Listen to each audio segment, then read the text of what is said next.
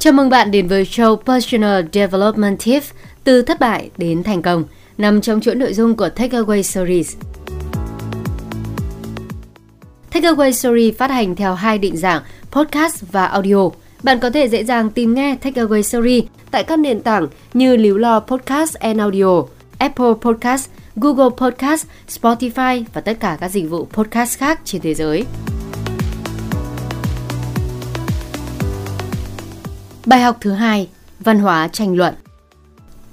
Những bất đồng về quan điểm, hiệu quả làm việc là chuyện không quá xa lạ với chúng ta.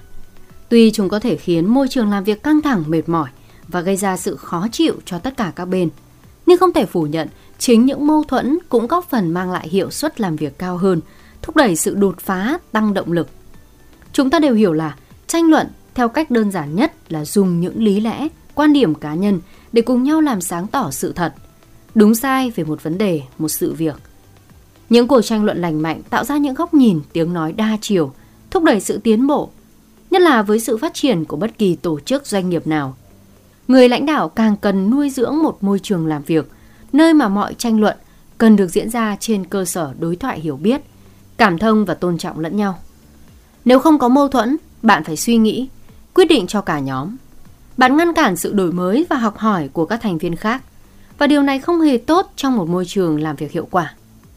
Một bí quyết dành cho bạn là thay vì mở đầu cuộc thảo luận bằng giọng điệu tranh cãi, bạn hãy thể hiện mong muốn được giúp đỡ từ đồng nghiệp.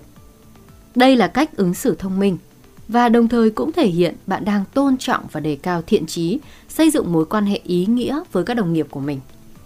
Trong lúc thể hiện ý kiến, hãy củng cố các lập luận của bạn, đưa vào các con số và sự kiện để tăng tính thuyết phục, đưa ra các ví dụ cụ thể và thực tiễn để minh họa cho quan điểm của bạn.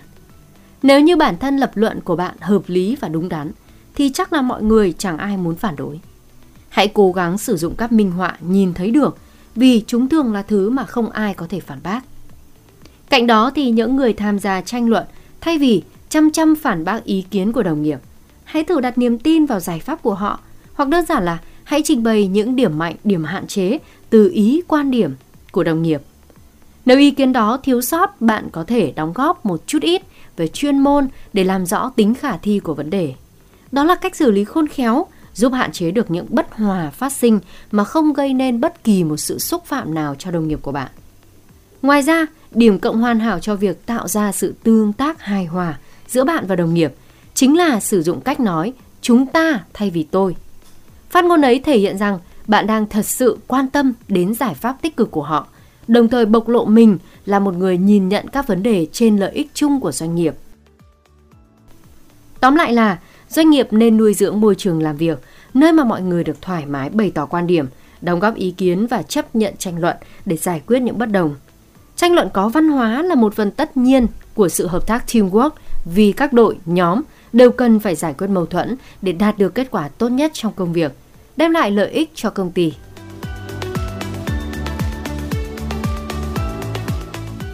Cảm ơn các bạn đã lắng nghe Takeaway Stories, show Personal Development Tips từ thất bại đến thành công. Bạn có thể tìm nghe lại chủ đề ngày hôm nay tại các nền tảng như Líu Lo Podcast and Audio, Apple Podcast, Google Podcast, Spotify và tất cả các dịch vụ podcast khác trên thế giới. Hẹn gặp lại các bạn vào phần tiếp theo của series này nhé.